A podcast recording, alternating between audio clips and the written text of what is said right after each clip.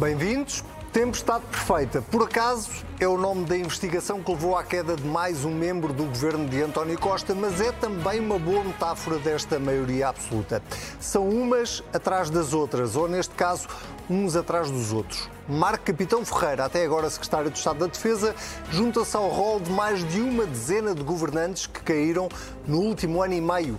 Uns porque são arguídos, outros porque são esquecidos, outros ainda porque se meteram onde não deviam, como aconteceu, por exemplo, no caso da TAP.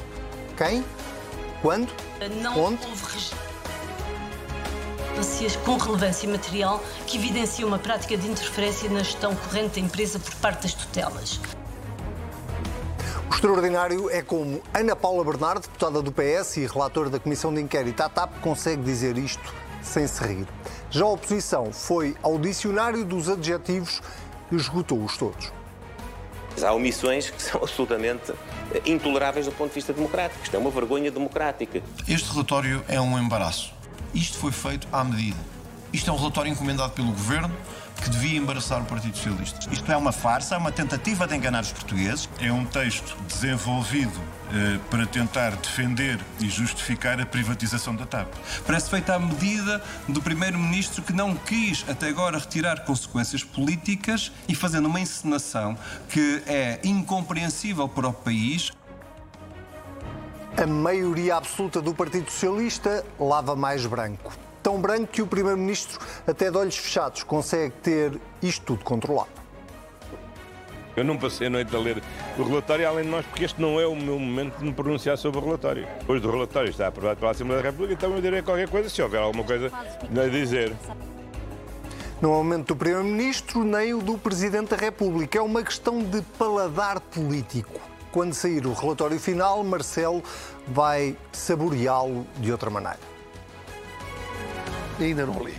Por uma razão muito simples. Eu gosto de ler relatórios definitivos. E, portanto, relatórios provisórios não têm o mesmo sabor. Está no ar mais um Contrapoder. Eu sou o Anselmo Crespo e estou acompanhado pelos suspeitos do costume, Sebastião Bugalho, Sérgio Sousa Pinto. Muito bem-vindos. Esta semana vamos ainda analisar a situação explosiva que se vive em França, mas eh, primeiro começamos cá pelo burro. Eh, Sérgio, vou começar esta semana por ti eh, e pela notícia que marcou este final de semana. Diria, começava já por dizer que foi uma semana bastante uh, complicada para o Governo. Uh, mais uma demissão é a 13 terceira, se não nos falham as contas, uh, na, neste Governo do, de maioria absoluta do Partido Socialista. Agora foi o Secretário de Estado da Defesa. a minha pergunta é, com, com este, este ritmo, que Governo é que sobra daqui a uns tempos, se continuamos assim? Boa noite, Anselmo. Boa noite, Sebastião.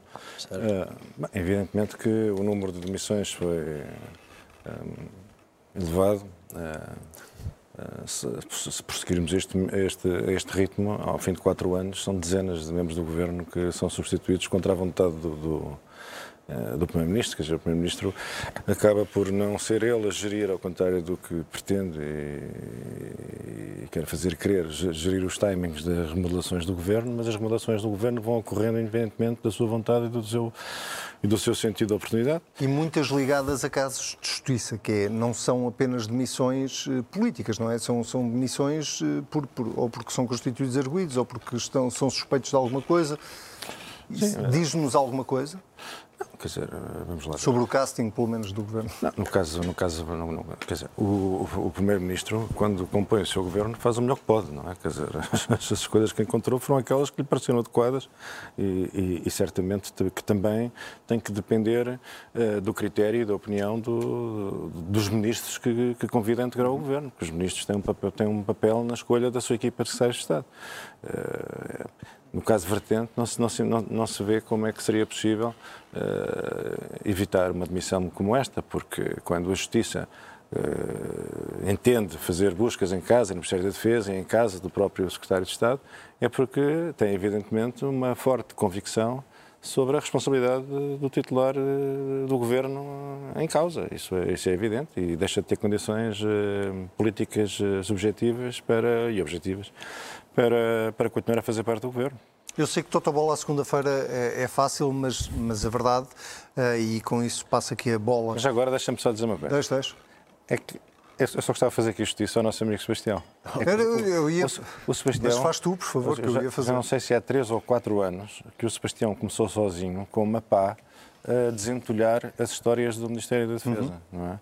Hoje em dia são uma questão eh, nacional, que, que- que- que- que neste momento já eh, culminou na demissão de um membro do governo, mas quem começou a chamar a atenção para alguma coisa de anormal que se passaria na, na- na- na- defesa, defesa. nacional foi, o nosso, foi o nosso Sebastião. Era exatamente isso, tiraste, antecipaste um bocadinho o que eu ia dizer, mas, mas justo. O- Obrigado, Sérgio. É, obrigado. é, Sentidamente obrigado. Eu- a ambos, aliás. eu ia dizer- Eu contaminei e infestei vários programas con- connosco com Não, assuntos da defesa. que não- de- é- é- a, não prova, a prova que não era uma contaminação é o que está a acontecer neste momento. Mas eu, eu dizia, ia passar a bola Sim. para ti, Sebastião, eh, pegando nesta deixa eh, que o Sérgio nos deu, eh, de que, eh, enfim, o Primeiro-Ministro acha que quando escolhe membros do Governo está a escolher o melhor, eh, que pode e sabe, eh, confia nos ministros, mas a verdade é que as suspeitas em torno da, da- da- da defesa um, e nomeadamente em torno do papel de Capitão Ferreira, de Marco Capitão Ferreira, não são de agora, não nasceram agora, uh, ele só se demite agora porque, porque é constituído arguído e porque há buscas uh, na, na sua residência. Uh, e, portanto, o, que eu, o que eu gostava de perceber é, na tua opinião, é até que ponto é que politicamente o governo do Partido Socialista não foi deixando arrastar aquilo que parecia ser um problema cada vez mais óbvio, e, e, chegou mesmo ao ponto de nomear Capitão Ferreira para Secretário de Estado da Defesa. Nós, quando convidamos o diabo para dentro de casa, depois não nos podemos queixar da casa estar a arder. E foi isso que aconteceu no Ministério da Defesa atualmente. O Marco Capitão Ferreira já tinha deixado o Ministro João Gomes Cravinho, quando esteve na Defesa Nacional, em maus lençóis, ao ter uhum. sugerido o nome de Alberto Coelho para presidir a ETI, quando ele já estava a ser alvo do inquérito interno, de uma condenação do Tribunal de Contas e o seu envolvimento nas obras do Hospital Militar de Belém já estavam a ser investigados pelo Ministério Público. Uh, que também acabou por contaminar o mandato da atual Ministra da Defesa, no sentido em que lhe sugeriu uh, que aprovasse um contrato de assessoria milionário de cerca de 5 milhões de euros para a empresa que ele próprio tinha presidido antes, na esfera pública, que foi duas vezes chumbado pelo Tribunal de Contas, que disse que o contrato estaria ferido de legalidade, de forma flagrante. Portanto, eu, no lugar de António Costa, não quereria Marco Capitão Ferreira, independentemente das buscas. No lugar de António governo. Costa e no lugar da Ministra da Defesa, imagino. E no lugar de qualquer pessoa com responsabilidades governativas, porque é um homem que, mesmo que esteja completamente inocente do ponto de vista criminal, e se cabe à justiça apurar, do ponto de vista político, já quase matou dois ministros com quem conviveu. Cravinho, enquanto ele era presidente uhum. das Indústrias de Defesa Nacionais, e Maria Helena Carreiras, enquanto foi seu secretário deixa-me pegar numa coisa que tu Mas... passaste o dia desta sexta-feira a dizer ou a sugerir, e que na verdade o Partido Socialista veio a, acabar por. por não digo seguir a tua recomendação, mas veio, veio, veio esta tarde também pedir que é uma auditoria a, a estes contratos que foram feitos na defesa, e são vários, não é? Talvez isto seja apenas a ponta do iceberg, aquilo que nós estamos aqui a, a É que aquilo que sabemos hoje. É o que eu acho. Uh, Porquê é que tu achas que é tão relevante pedir uma auditoria e já agora que leitura política é que tu fazes que seja o próprio Partido Socialista, depois desta demissão, a vir pedi-la? Eu devo dizer que acho muito bem e até estranhei ser o partido do governo a, a tomar essa iniciativa, porque nenhum partido da oposição, que eu tenha reparado, sem querer estar a ser injusto, mas das, das primeiras reações desta manhã, ninguém pediu uma auditoria ao mandato do Capitão Ferreira na IDD, quando ainda por cima nem há relatórios e contas para examinarem parte do seu mandato, porque ele simplesmente não os publicou, apesar da lei o obrigar a fazê-lo. Portanto, ainda bem que o Partido Socialista, que julgo que foi o Eurico Brilhante Dias, Foi, o líder da que, que anunciou que iria pedir uma auditoria hum, a estas suspeitas, porque nós, reparem, a mim preocupa muito mais o que nós ainda não sabemos do que aquilo que já sabíamos, porque este assunto do assessor fantasma foi debatido no Parlamento em 2021. Tudo o que é mau sobre o Marco Capitão Ferreira nós já sabíamos antes dele ser secretário de Estado. Por isso é que a sua nomeação para o governo é, é muito surpreendente e na altura já era.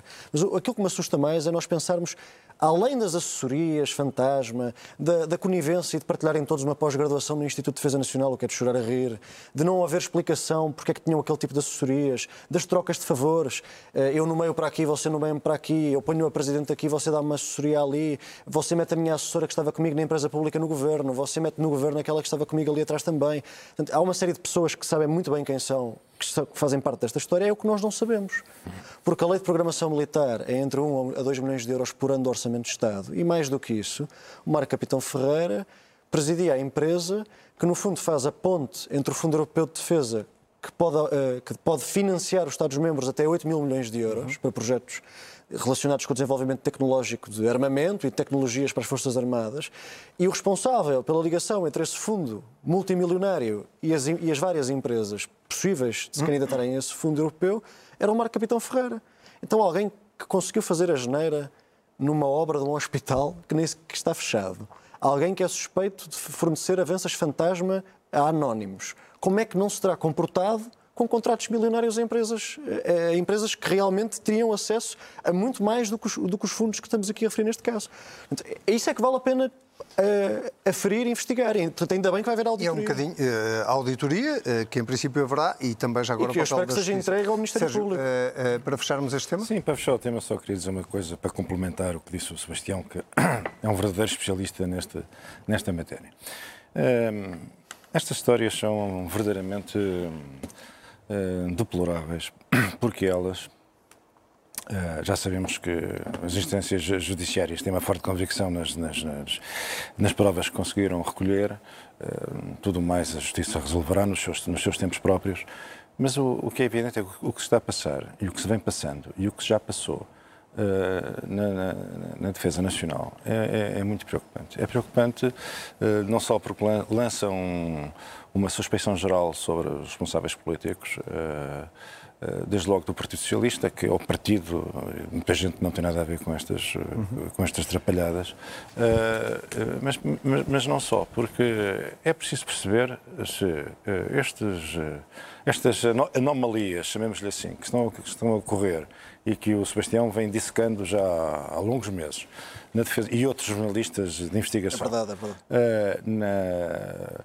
a jornalista Diário de Notícias. A Valentina Marcelino, o Luís Rosa, o Vitor Matos, não, que só há este caso não, porque eles não largaram não, este assunto durante anos. É, é, verdade. É verdade. E essas coisas também têm que ser ditas. Uh, isto provavelmente é uma coisa mais profunda e mais antiga. Mais profunda e mais antiga. E, talvez e, e ali, se calhar, nós temos ali um abscesso. Temos ali um abscesso que, que tem que ser resolvido. Tem que ser resolvido com sentido de responsabilidade.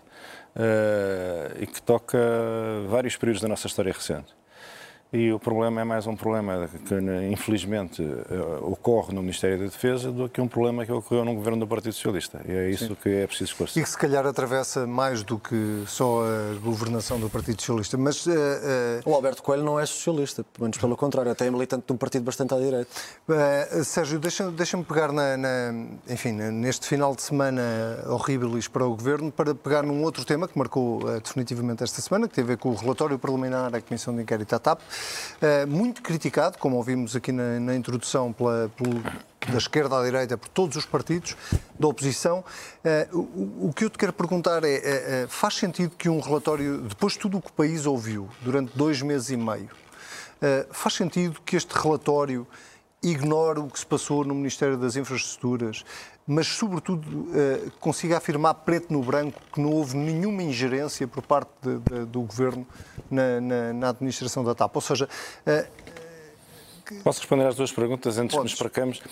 Eh, eu acho que, no que respeita à ingerência do Governo, acho que é uma questão que merece ser discutida, porque o, o relatório não se devia ter aventurado por aí, porque uh, uh, lembremos do episódio de, do, do, e-mail relativo à viagem do, do, do Presidente da República. Isso é um caso de ingerência, mas convenhamos, não é um caso. Sim. Uh, mas temos, foi confirmado. Mas, mas, mas, é? mas, temos o problema de saber. É um facto. Outra coisa curiosa, a questão do, do da famosa indenização à engenheira Alexandra, Alexandra Reis. Reis. Uh, nós sabemos que os titulares, na, na, altura, porque eles próprios reconheceram, pensámos que não tínhamos na altura, o, o ministro não, não tinha uh, lembrança disso, mas de facto agora sei que na altura fui informado. Isto é ingerência? Eu não sei se é ingerência.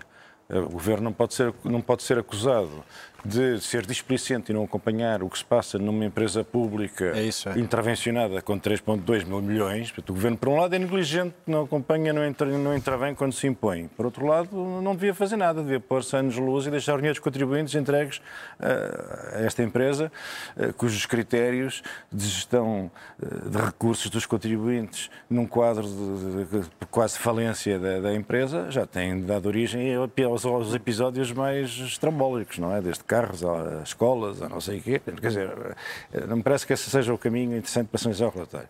Uh, no que respeita aos, aos episódios e às atrapalhadas ocorridas uh, caricatas uh, no Ministério das Infraestruturas, sinceramente acho que não tem que estar no relatório, porque isso são, são, episódios que não têm a ver com o objeto da Comissão.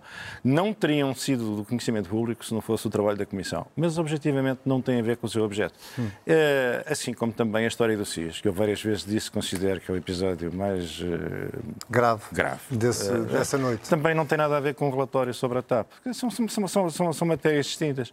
Agora, eu espero que as fragilidades do relatório uh, possam ser supridas. Eu espero que os partidos da oposição uh, colaborem de boa fé, como, como, se espera, e que o relatório possa, possa, possa corresponder um bocadinho mais às expectativas de todos, que seria o ideal uh, e correspondesse mais ao sentimento geral da Assembleia. Por isso é preciso que a maioria absoluta Agora, do Partido Socialista reparei... não esmague pois, as propostas reparei... de alteração. Não? É? Eu já reparei que a oposição depositava grandes esperanças neste relatório, não é? Eu devo dizer que acho que o relatório já cumpriu, o, perdão, que a, que a CPI cumpriu a sua função. A sua função. Este relatório é importante porque, de alguma modo, revela como é que funciona uh, um Parlamento em, em condições de maioria absoluta. Mas mais importante do que isso foram os trabalhos da CPI, que foi um momento extraordinário, histórico, de escrutínio geral uhum. do funcionamento de uma comissão de inquérito. Toda a gente, nós e as pessoas que estão em casa, têm a boa vontade de estar a ouvir, nos estar a ouvir, toda a gente formou uma convicção, toda a gente formou uma opinião informada. As pessoas formaram uma opinião informada, toda a gente teve, teve acesso, tivemos acesso, às, tivemos acesso às coisas mais sórdidas, é às coisas mais insignificantes. Não, não é exatamente o que está no relatório. Eu não acredito. É aquilo que esta Comissão mas, trouxe. Mas alguém imagina, alguém imagina que algum dia o PSD, o Chega e a Iniciativa Liberal e o, o Bloco de Esquerda vão ficar satisfeitos com os resultados do relatório. O que é que nós ouvimos hoje os diferentes partidos dizerem? Aproveitaram a oportunidade para fazer o que se esperava, quer dizer que o relatório não está bom, e para fazer outra coisa, foi para relembrar as suas próprias prioridades. A maior parte da oposição tem como prioridade criticar o governo, não é? Uhum se calhar sonhavam com um relatório que lhes permitisse exigir a demissão de Fernandina, ou mais modestamente de Galamba, ou qualquer coisita. Mas não, não foi o caso, portanto estão frustrados. E o PCP também veio relembrar que isto foi um erro, não se privatizar a TAP, que a TAP devia ser pública, que é a fixação própria do PCP, uhum. que foi a sua contribuição, aliás positiva, para a Comissão de Inquérito. Portanto, cada um veio com a sua sardinha e com a respectiva brasa. Não vale a pena estarmos aqui a bater como no peito, não é verdade, como virgens ofendidas. Porque, na realidade, o grande serviço que a Comissão de Inquérito tinha prestado ao país prestou. O relatório não é certamente perfeito. Já, já exprimi aqui as minhas reservas em relação a essa teoria. O Governo não se envolveu na gestão da TAP. É discutível, no mínimo. Talvez pudéssemos evitar proclamações desta natureza. Talvez pudéssemos evitar, até porque são fragilidades, não é? Claro, a oposição atirou-se a isto como um gato a bofe, como é óbvio. Claro. Uh, agora, se a oposição colaborar, talvez possam fazer um relatório que responda um bocadinho mais. Agora, querem um relatório para pedir a demissão de membros do governo, que era a sua grande expressa. Uhum. Aliás, estavam tão apressados que nem, nem, que nem, nem aguardaram o fim dos trabalhos. Era quase diário. Pediam regularmente a admissão de, de, tudo e mais alguma Sim. coisa. Todos estes ministros já foram, enfim, uh, convidados pela oposição, a, ou o Primeiro-Ministro já foi, já foi instado a substituí-los uhum. variedíssimas vezes e recorrentemente. E depois agora esperava o quê? Um relatório miraculoso uh, que, que, viesse dar força às aspirações profundas da oposição. Acho que não é possível. Sebastião, isto é um relatório típico de, de um partido que governa com maioria absoluta e que acha que se pode dar ao luxo de fazer este relatório? Mas é um luxo que vai ter uma vida curta, porque vai ter que sofrer alterações, mesmo com a maioria absoluta, o PS não vai aprovar o relatório como ele está. Uh... Ana Catarina Mendes, aliás, já vai dizer claro, não. Naturalmente, o, o relatório não vai assim. ser aprovado, nem vai a votos com aquela versão, se não correu ao risco do PS acabar a votar sozinho o relatório na sala. E o Partido Socialista, mesmo com a maioria, não quer isso. Eu acho que o relatório foi um desperdício de oportunidade. A deputada do PS, que, é, que teve a tarefa, a incumbente uhum. da tarefa em mãos, a relatora, até uma pessoa muito respeitada naquela comissão de inquérito. Ana Paula Bernardo. Foi, eu conversei em off ao longo dos trabalhos da comissão com vários deputados da direita, uh, e não só, mas da oposição, à maioria absoluta. E é uma pessoa respeitada. Uh, isso é verdade. E desperdiçou uma oportunidade de brilhar politicamente. Poderia ter feito um documento não unânime, porque, como o Sérgio diz, não há, não, não há documentos unânimes depois de uma comissão claro, de inquérito como esta. Nem nunca houve. Mas, mas, mas, mas, exagerou um bocadinho. Vamos lá ver. Quando. Primeiro, eu acho que o grande ausente não são as secretas, porque aí concordo. Uh, é, por exemplo, a reunião preparatória de perguntas e respostas uhum. proposta por João Galamba para Christine Weidner. Porque é isso devia estar no relatório, como é Porque óbvio. Estava aprovado. Porquê é que não está vertido no relatório? Não, e não está, e devia estar. E depois a, a segunda coisa, onde eu acho que a relatora aí não puxou a brasa à sua sardinha, aí abriu mesmo uma banca de peixe no mercado, que é quando vem dizer, e estou a citar, que a Christine Weidner geriu integralmente, o processo, integralmente o processo de imunização de Alexandre Reis Quer dizer, todos os portugueses sabem que isso, com licença, é mentira. Como se costuma dizer, deu na televisão. É, é, é isso, vimos todos na TV. Portanto, eu acho que o Partido Socialista perdeu uma oportunidade. Aliás, tanto o, Seguro, o Jorge Seguro Sanches como o António Lacerda Salles deram um enorme exemplo de que é possível ser do governo, ser do PS e ter um espírito objetivo em relação à TAP e aos inquiridos. Portanto, a senhora relatora poderia ter seguido eu o seu exemplo. Eu vou dar outro exemplo, a somar aos que o, aos que o Sebastião já deu. Por exemplo, qual é, qual é o sentido da oportunidade de virem outra vez com, com, com o Passos Coelho, com o governo do Passos Coelho, e com o erro da, da, privatização, com o momento em que, foi, em que ela foi feita. Quer dizer, isto não faz falta à economia do documento. Isto não faz parte, na minha opinião, do objeto do relatório. Então isto é o quê? É só uma provocação à PSD. Ora, se a ideia é o relatório ser tão abrangente quanto possível e ser reconhecido como um documento sério no, no, no qual foi vertida a verdade sobre os acontecimentos. Do, do, dizer, qual é o sentido destas provocações? Porque, porque, porque Passos Coelho foi, foi trazido à colação a que propósito? Não é? Muito bem, eh, nós eh, vamos eh, para um outro tema que está a marcar e de que maneira a atualidade, neste caso europeia. Vamos ao quem vota desta semana. Sérgio, não é desta semana, é das últimas semanas, também não é deste ano, é dos últimos anos, mas é um problema cada vez mais grave. A situação em França uh, parece uh, uh, cada vez mais explosiva. Eu, eu, diria mesmo que é quase um barril de pólvora do ponto de vista social. para além de, de, do vandalismo e de, de, tudo aquilo que tem acontecido, há aqui uma, há uma base ou há uma essência no que está a acontecer em França uh, que nos deve uh, fazer pensar? Sim, deve fazer-nos pensar. o que está a acontecer em França, evidentemente, que nos deve interpelar. embora a França seja um país com as suas idiosincrasias, que diz respeito a, a, a, à, intervenção cívica das pessoas e até este, este tipo de, uhum. de excessos a que nós assistimos, a verdade é que nós podemos observar que a opinião em geral, sobretudo aqui eh, e também na imprensa internacional, tem tratado estas tem atribuído estas manifestações e distúrbios, sobretudo, aos eh, imigrantes, não é verdade? Ora, é preciso começar por, para tentar perceber o que está a passar, é preciso reconhecer, em primeiro lugar, que os envolvidos nestas manifestações não são propriamente imigrantes. Os imigrantes foram ou os pais ou os avós, ou até os bisavós, no caso dos, dos jovens de origem magrebina que participaram nesta... Neste caso estamos a falar de franceses mesmo, não é? Exatamente. é, a falar de franceses. Esse é o ponto. Nós estamos a falar de franceses. Nós estamos a falar de pessoas que há várias gerações fazem parte de uma comunidade política e de uma comunidade histórica chamada França. E, portanto, se existe uma, uma, uma parte da sociedade que tem uma, uma, uma cultura diferente, na relação com a moral, com os, com, os, costumes, com a ética, com o que é aceitável, com a relação com os direitos das mulheres, com o respeito pelos uhum. homossexuais, pela, pela, revolta com as suas condições sociais, com, com os HLM e aquelas pavorosas cidades satélites. Se existe qualquer coisa de uma dimensão social e uma dimensão política e uma dimensão até religiosa, nós temos que perceber que esse fenómeno já é uma subcultura da França. Porque estas, estas pessoas de quem nós estamos aqui a falar e a quem chamamos mal imigrantes, são pessoas que quando visitam os países de onde as suas famílias são originárias, sentem-se franceses, não se sentem argelinos, não se sentem marroquinos. E quando estão em França, também não se sentem completamente franceses. Portanto, como é que, o problema da França é como é que a França lida com esta subcultura e com esta parte da sua importante 10% ou mais da sua população que vive excluída desse sentimento nacional, sem o qual nenhuma comunidade política pode, pode, pode subsistir. Tu achas que sendo excluída politicamente e socialmente? politicamente e socialmente. E, e, nós temos que observar com atenção. Não é, não é só a França que é crescentemente um país de imigração. Nós temos que observar para as coisas bem feitas e para os erros que a França cometeu. Porque nós temos, reparem, nós, eles já vão na terceira ou quarta geração em que ocorrem problemas da mesma natureza. Nós temos que ver que há problemas relacionados com o urbanismo, com esta guetização das pessoas em cidades, uhum. em cidades satélites.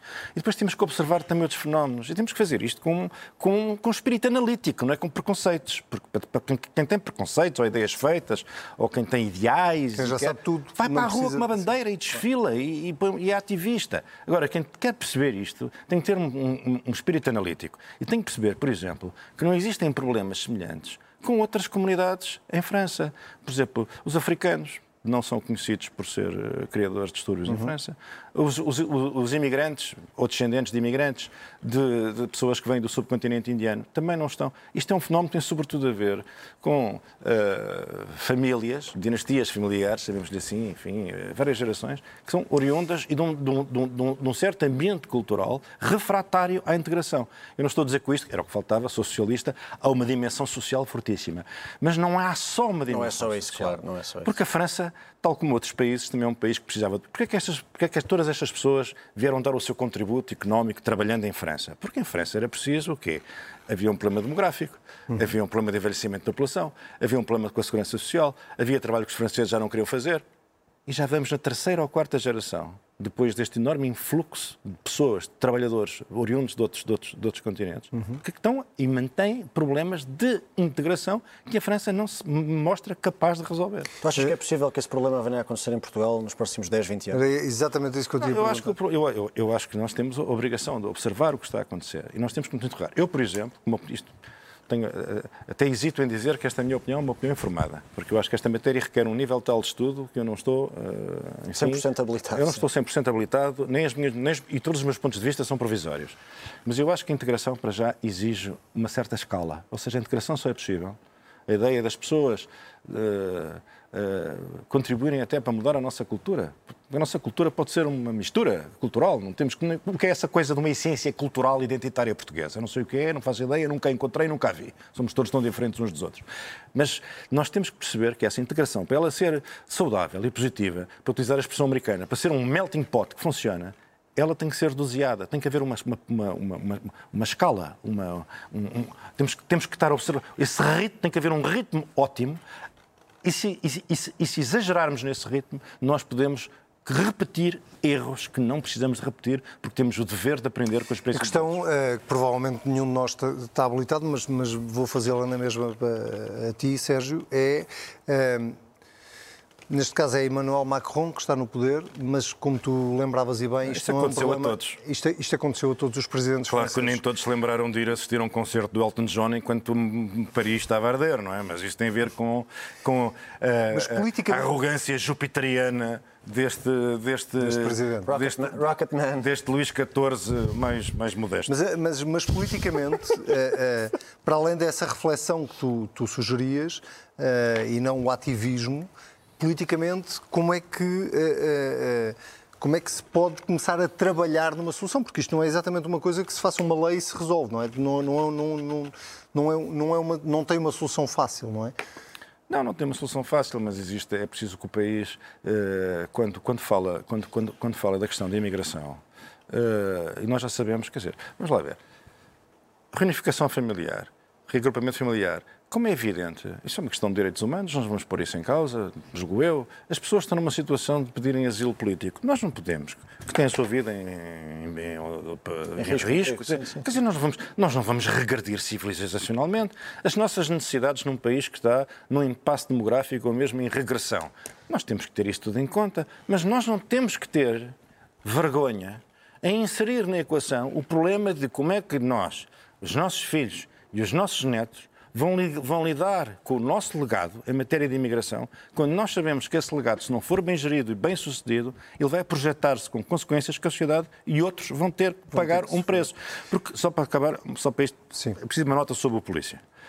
Eu não acredito que as forças policiais em França sejam racistas, mas é certamente que uh, há racistas por toda a parte e nas, na polícia francesa também deve haver racistas, não é? Uhum. O racismo, para mim, é uma, é uma, é uma, forma aguda de estupidez e, portanto, uh, uh, é, perfeitamente razoável conceber que, na, havendo idiotas por toda a parte, também estejam muito bem representados na, política, na, na polícia francesa. Mas é preciso dizer o seguinte: este polícia nós não conhecemos as circunstâncias. Aparecem várias versões, tudo isto está de ser esclarecido com o tempo. Uh, agora, o que há são narrativas. Depois virá a verdade. Uh, esperemos. Mas este polícia diz que o polícia é racista. Ele certamente é racista. Mas o problema do polícia não é só ser racista. Este polícia é um assassino. Este polícia, se a versão que está que foi posta a circular sobre o que terá ocorrido naquela noite, naquele uhum. carro, naquela rua, este homem não é apenas um racista. Porquê dizer, ah, é um racista, é um racista que mata pessoas, minorias? Não. Ele é evidentemente um racista, mas para além disso, é um assassino. Quer dizer, Mas não tudo subsume no racismo. Porquê? Porque é preciso alimentar o grande caldeirão do ressentimento. Não é? E conceber a sociedade francesa como um grande pacto contratual entre diferentes tribos, por exemplo, étnicas ou com histórias pessoais uh, diferenciadas. E o contrato social francês é um contrato intertribal. Não é?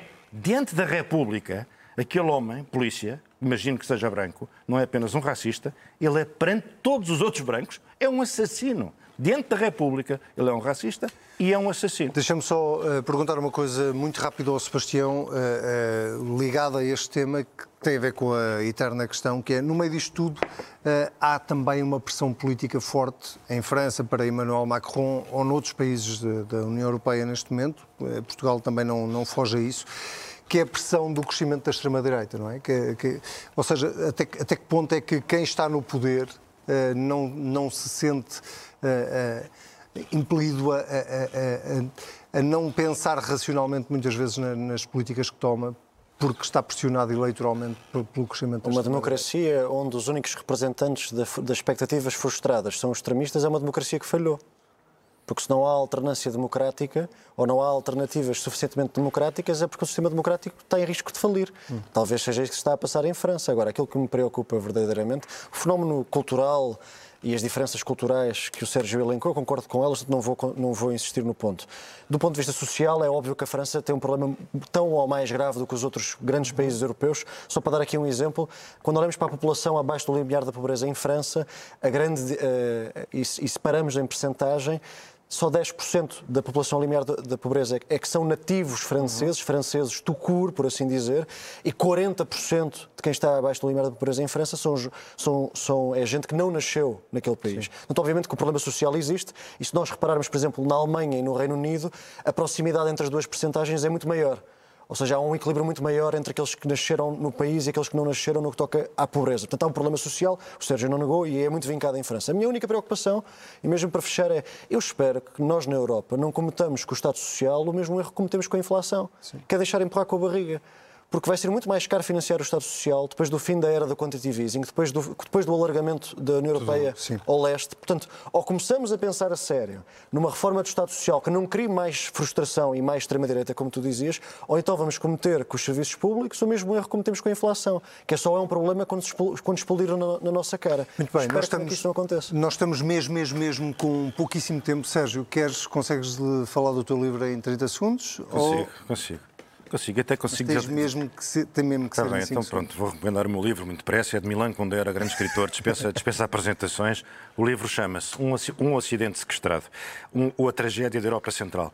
Este livro é um livro muito pequenino, de poucas páginas, e é um livro fundamental, é um livro fundamental para compreender, é um livro, é um clássico já, é um clássico, uh, para compreender a história da Europa Central. Milan Kundera explica-nos que a Europa Central não, é, não existe propriamente uma Europa Central. A Europa Central é onde acaba aquilo que nós chamamos a Europa Ocidental, ou seja, a Europa. Sérgio, muito obrigado pelo poder de síntese e pela rapidez com que falaste de Sebastião Bugalho. Sérgio Sousa Pinto, muito obrigado. A minha sugestão esta semana foi uma descoberta recente que o nosso Sebastião Bugalho me apresentou, o americano John Pizzarelli, com este I Feel Fine. É isso que lhe desejamos para este fim de semana que se aproxima. Sérgio, Sebastião, nós temos encontro marcado na próxima semana e eh, também temos encontro marcado consigo. Quanto a si, já sabe, se quiser voltar a ver ou ouvir o programa desta semana, estamos nos sítios do costume, em cnnportugal.pt ou em qualquer plataforma de podcast. Tenha uma excelente semana.